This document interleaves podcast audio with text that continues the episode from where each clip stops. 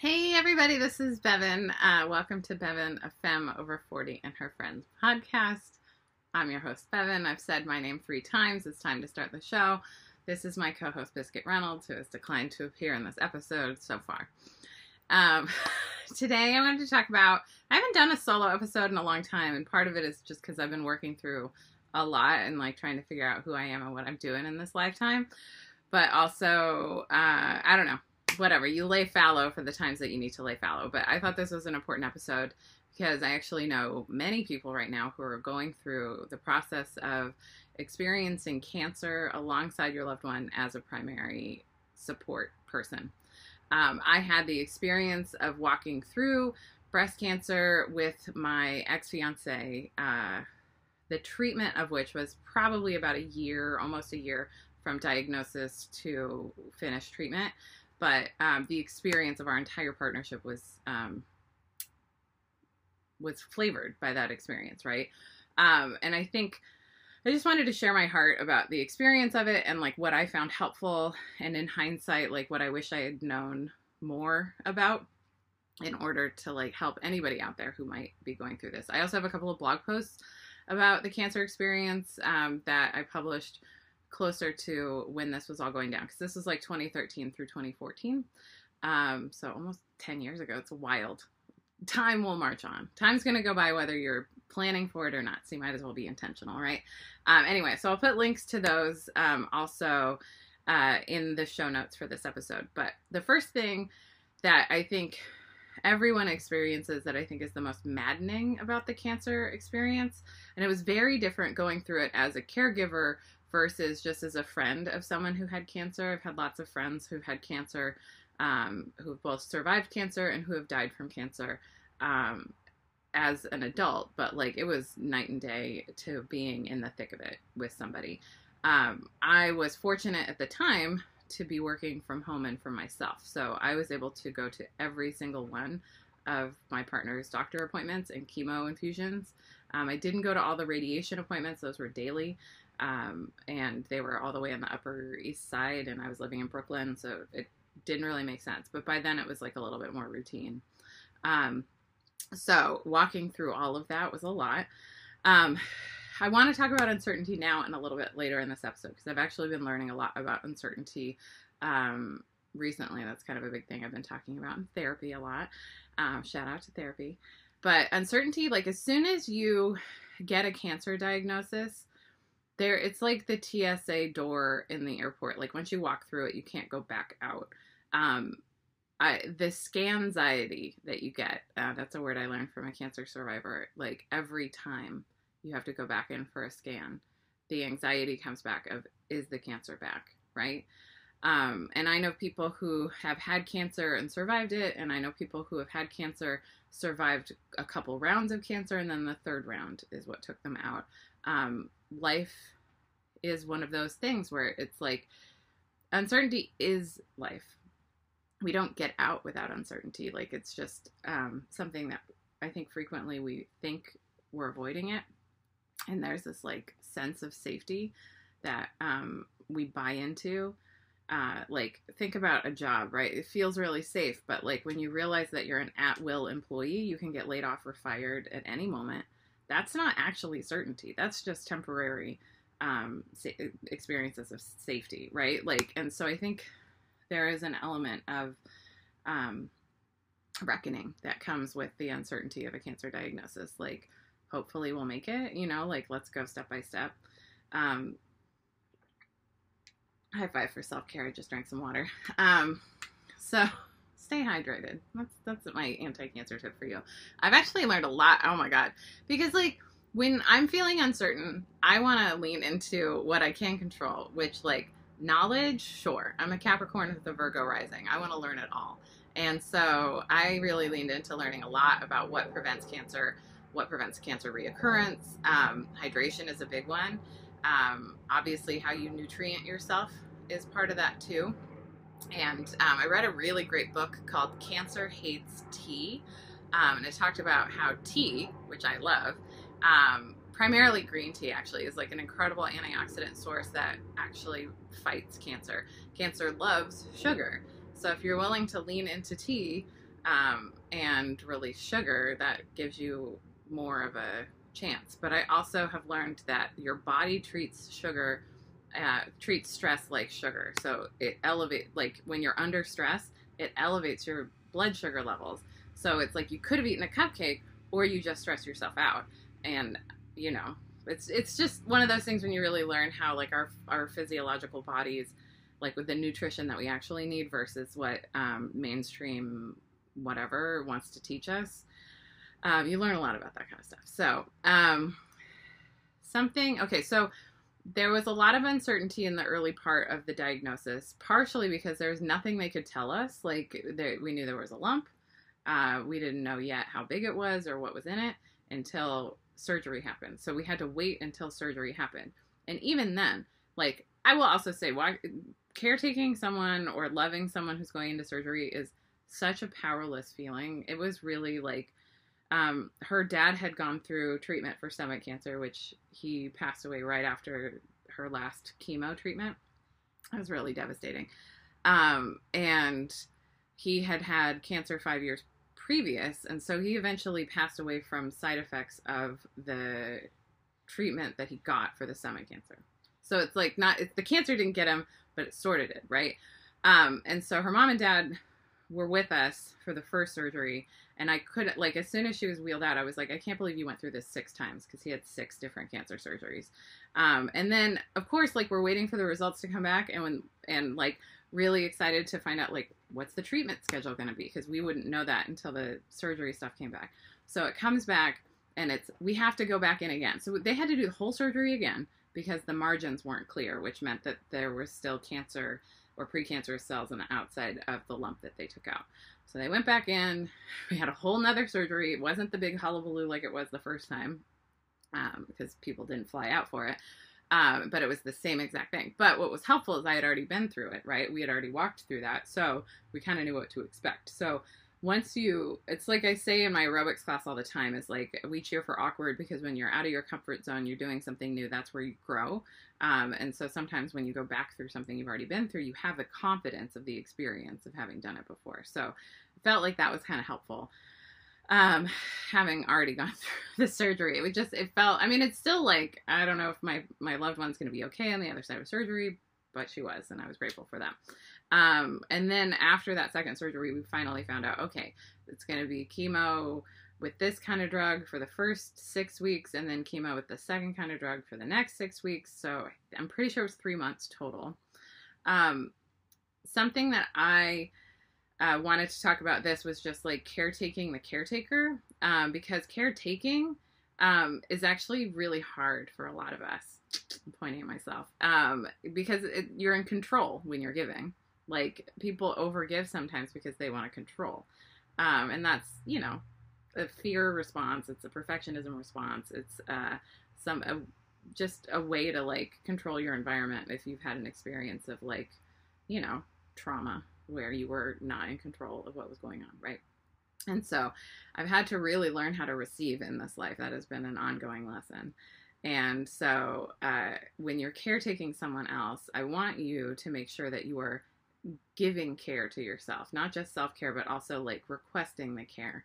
Um, a friend of mine uh, did this little like PSA about when you go to the emergency room there's the person having the emergency, the person supporting the person in the emergency, and then ideally you have a third person who's supporting the person who's supporting the person in the emergency because there's so much you need, right? Like we're not we're humans are interdependent by nature. Like we're supposed to be connected to each other. We're we're ideally supposed to be living in villages of about 150 to 200 people. Like that's how our bodies are wired.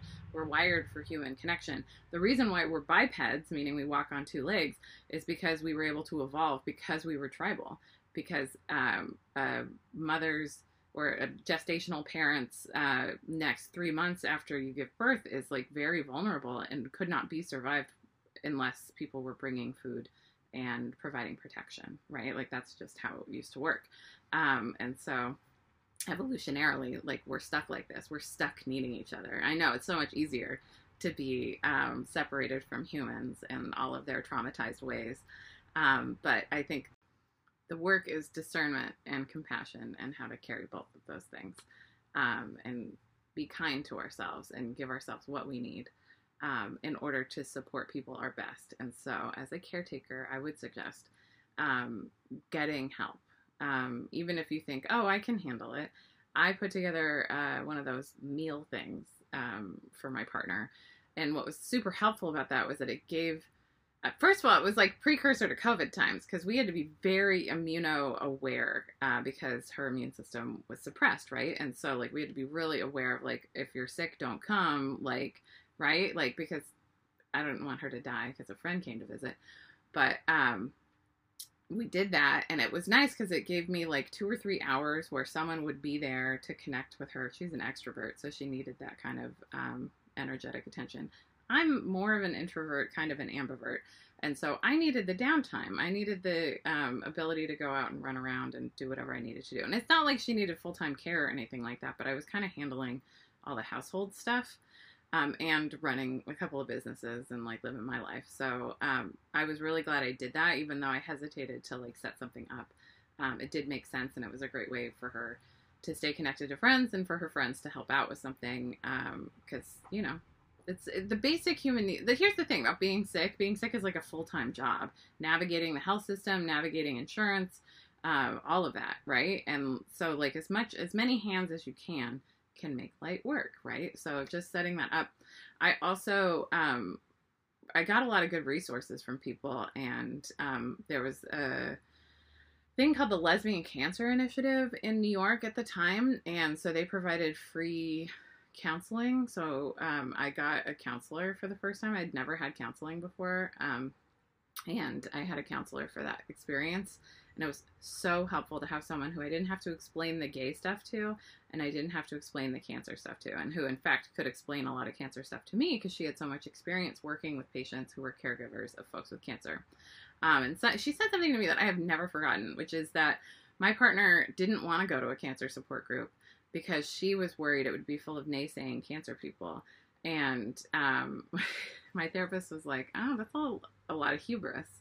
To say that because she's like, my experience, people approach cancer the way they approach their life. So some people are optimists and have an optimistic outlook, and our our family ethic around that time, me and my partner, was like full optimism, like full positivity, and like on the edge of spiritual bypassing, which I didn't even know what that word meant at the time. Um, but on the edge of like just being so positive, we're not looking at anything, but like it was what she needed in order to feel like she could keep fighting. And so I respect people who know what they need. And um, but my therapist was like, yeah, like there's lots of positive people who deal with cancer, and there's negative people, and they're not necessarily always in the same group. So like, anyway, so that's something interesting. And when she said that to me, I started like really sitting back and like kind of observing the people I saw going through cancer, and I was like, yeah, that tracks. Like people really do approach cancer the way they approach life. Um, the thing that I would suggest anybody, whether you have the cancer or you're the supporter of people with cancer, is asking, what's the lesson in this for me? Because we are always presented with things with lessons. And I think when we have soul contracts with people that I believe we sign before we even show up on the earth plane, which, by the way, the earth, of all the places we can incarnate, earth is the hardest. So if you're a person who's on some kind of personal growth plan and like wants to grow, you're in the top 2% of people on earth, right? You pick the hardest place and you're choosing to grow and learn your lessons. Um, a lot of people give up and don't learn any lessons. So um, if things are coming up and if things are coming up again and again, that's a really great opportunity to just sit with your journal and just be like, what is the lesson in this for me? Um, and to lean into that. Um, I would also trust, like, not just taking breaks, but like, trust your capacity. Like, you can't be everything for one person. And like, you can try, but you will fail, right? Like you kind of got to only give from your overflow, in my opinion. Um, I've definitely given. I never had that. Like when when I was doing this cancer caregiving, I didn't have that frame of mind. Um, and I would do stuff like I'd have a self care day where I'd like go take a yoga class, and then I would have like a full panic attack after the yoga class, and like feel this like massive anxiety and I'm like, I just did yoga. Why am I feeling like this? And what it turned out is that I have this great trauma response where I can, I'm your girl in a crisis. I do not feel my feelings when it doesn't feel safe to feel them. And so, but what is always true about your emotions is that they have to be felt at some point. And in order to heal, you have to hurt, you have to feel those feelings. And so um, I was I rested and relaxed my body enough so that I could feel safe to feel all of the the panic and anxiety I wasn't feeling at the time when I was going through it. Um, so first of all, that was my first experience taking a Klonopin. I had a friend who was just like, "Take this," and I was like, "Wow, this actually does feel better." Um, but I also know it's better to just like process your feelings as they come through and to be more of a safe place for that. Um, and now, as someone who is like living a chill life and really working on healing my nervous system, I feel things coming through that are stuff I couldn't feel 30 years ago. So, like, you know, part of healing is the process of like, oh, my body is safe now for these feelings to come through. Isn't that a compliment in some ways? Um, anyway, just being okay with any feeling that comes through is actually really beautiful. But getting the emotional support, that's what was really helpful with that experience with that therapist was like going through all of the things, right? Like it is incredibly hard to think that your loved one might die imminently from a thing. And here's the truth about death. Um, only 10 to 20% of death isn't anticipated. Everything else is something you get a little bit of a heads up on. So I think in some ways it can be very sacred and beautiful to recognize the death process like a birth process where there is, like with a birth, typically you get some lead time to anticipate the birth and the shift from going into the portal between life and death, right? And like bringing that new entity into the world, right?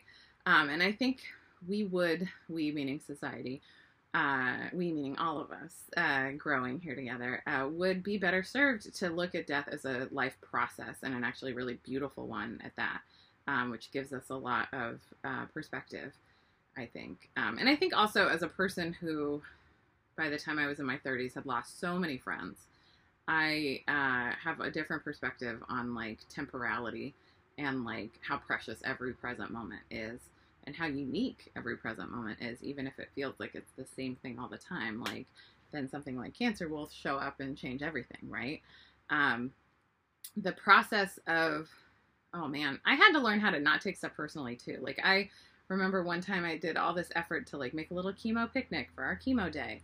And then, of course, my partner got sick um, from the picnic. You know what I mean? And it was just like, I can't take that personally. Like, that's just the way her body is like literally shutting down because, oh man, the head nurse at the chemo center in Brooklyn that she went to, this is, we went through, um, I want to say it was Sloan Kettering, but now I'm like not 100% sure, but I'm pretty sure it was Sloan Kettering in New York City. Very good cancer organization, really good culture. Like the people were super nice. Um, but the head nurse at the infusion center that we were going to said, we're going to look back on this in 100 years and see it as barbaric, the way we see leeches and bloodletting now. And I agree, actually. And it's funny because the re- we had weren't like 100% sold on doing chemo. I mean, I was going to support my partner doing whatever she wanted to do, but like we wanted to like kind of explore other options. But when we met with the oncologist after the surgery, so like you get a surgeon, you meet with the surgeon, you have surgery, and then you meet with the oncologist who then sets up like chemo and radiation, right?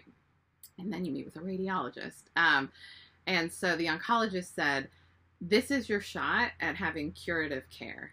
If you get cancer again, we're going to call it palliative, uh, which is just uh, making it easy for you to die.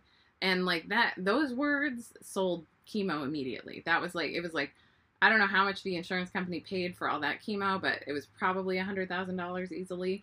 Um, and that was the sale, you know? And so, uh, what I would do now, and what we talked about actually years later, is I would not myself get chemo. I've just seen what it does to people's bodies, and that's not how I want to live. I would choose to fight uh, with cannabis and plant medicines, um, not with uh, poison. And that's just my my preference from having walked through it with somebody so intimately. You know i, I just don't think it's worth it. Um, i don't think the quality of life is there um, and i don't think the um, the long-term benefits are there. Uh, after the cancer experience and the cancer um, treatment was over uh, the drugs she had to take uh, to prevent a recurrence of breast cancer was um, and i don't remember i know her like she was like stage two, borderline stage three. Um, I remember the the tumor was 2.7 inches, and I don't remember anything else about like the specifics of what kind of cancer she had. But um, it was it was just so rough, you know. And like then the the drugs ended up creating a condition in her uterus where like um, she was going to be at high risk of uterine cancer. So we had a uterine cancer scare. And then they said, well, let's just take the uterus out. But they never mentioned an oophorectomy, which is your ovaries, and you're more likely to get ovarian cancer if you've already had breast cancer. Um, and I was like, why wouldn't they suggest that? You know what I mean? I'm like, just take them all out. Um, and I had heard this when I was a lawyer. I heard this in a real estate closing once. I got a lot of good wisdom in real estate closings. This woman was like, if you ever get a if you ever have a hysterectomy, have him take the ovaries out too, because it's not worth the hormonal meow meow that you deal with. And so I was like, that little nugget of information like sailed from my days in New York uh, to me in LA. This is when that was happening. Uh, and I was like, you got to get the ovaries out too. So I'm glad all of that happened at once. Um, but a hysterectomy is also no joke. It's another lengthy surgery and it's a lengthy recovery process. Um, but I'm glad that happened too. But it was just like another cancer scare because of the meds she was taking to prevent a recurrence of breast cancer. So, um, anyway, it's just like perpetual uncertainty, perpetual anxiety that we have to learn how to live with and how to thrive in spite of. And that's kind of what I've continued to do, honestly, in terms of following my own spiritual flow and resonance path is like, how can I um, regulate my nervous system in spite of not being, not having that quote unquote certainty? You know what I mean? Like, I went to law school because I wanted to have a path, I wanted to have a thing that I could say that I was doing. And I really regret that now instead of learning and building those uncertainty muscles back when I was in my 20s, you know? And like, but I don't think I had the the strength to do something different at that time. I just don't I don't think I think I've been training to be an outsider my whole life and like I'm finally like really leaning on those skills um, to just be like it's okay if I do things different than people. Um, and it's okay if my path doesn't make sense to anybody but me. And it even kind of doesn't make sense to me most of the time. But um, my relationship with my intuition um, only gets stronger. And so I trust that there are things that are keeping me safe and um, helping me know what I need to know. And um, that I know that also that I will never abandon myself again. And I did a lot of self abandonment in that relationship um, that I'm talking about now. You can listen to episode two, that'll tell you everything you need to know. But I did learn a lot in that relationship. And I did, I will say this our shared value in our partnership was fun. Like we were all about making things fun. Like, um, so every time we made it a game, actually, every time we had a doctor's appointment, we would try to take a funny photo, which like just like it gave us something to do. It kind of distracted us, um, and I think humor is a really beautiful way that we get through life. And like honestly, like once I turned 40, I was like, I am not interested in people that are not making me laugh. You know what I mean? I just want to laugh more in the rest of this life. It's not worth it. It's not so serious as I once thought it was. Um, in fact, fun is serious. It's important. It's one of my core values, even still. So I think finding ways to create uh, the cancer journey as an adventure um, is really helpful. Um, but also like remembering that like it does it's not all up to you you know like it's not um yeah it's i really i took it all on my shoulders as a as a good virgo rising capricorn sun you know like i took it all on my shoulders i took a lot of responsibility um which i i felt like i needed to do at the time and i don't think i needed to do it um but i don't know it's like this it's the good girl thing when you're raised to believe oh if you're just good enough or perfect enough you'll be safe you know all of that so um, let's see what else is in my notes. Uh, oh, a needs assessment. Um, this is something I did when I was trying to figure out how to um, get support, uh, rally the community for support.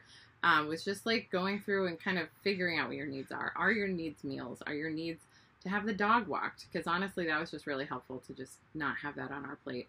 Um, uh, meals, things like that. Like just like really getting clear about like what are the needs and then what are the things I have to take care of versus what can someone else take care of.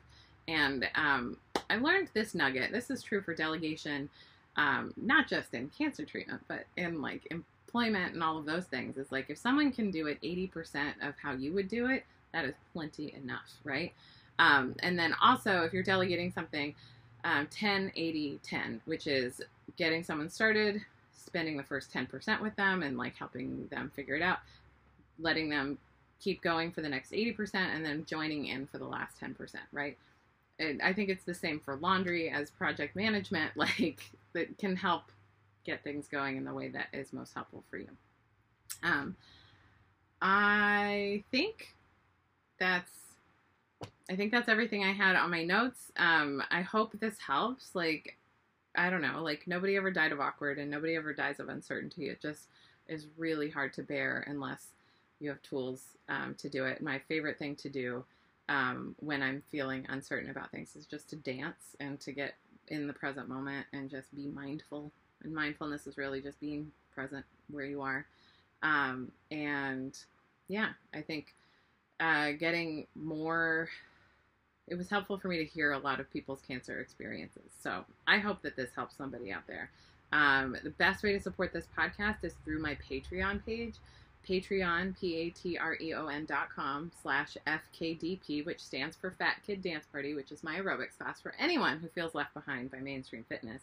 You've ever been called too much, too fat, or felt too awkward to dance, mine is the supportive class for you. Um, you get access to all of my Zoom aerobics classes at any level of support. Um, I also have an on demand membership where you can um, work out with me at any time. There's more than 20 aerobics classes available for you in that membership. I also have a rental library, so if you don't want to be a member, you can just rent a class, and that is if you go to fatkiddanceparty.com and click Let's Party, it'll give you all the options, and the rental library is there. Um, and also, you can book to work with me one on one. I do Reiki. I'm a Reiki master healer, and I actually got Reiki certified on my level one because of my partner going through breast cancer. Because I was like, I want a thing I can do, even though Reiki is like energy healing, which you can't see, right? But like it's a thing that I could do that I could offer and help. So um, I can also do Reiki with you, and I can also do business brainstorming and all sorts of other things. So work one on one with me or support the podcast through Patreon, or you could just send me a little Venmo tip. Um, I receive it all. I am really learning how to receive in this life. Um, I love you so much. Thanks for tuning in. Thanks for liking and subscribing and all of the things. Um, and if you have uh, solo episode requests or anything like that that you think that I can help with, please shoot me an email, fatkiddanceparty at gmail.com. I love you very much, and I hope you have a great day.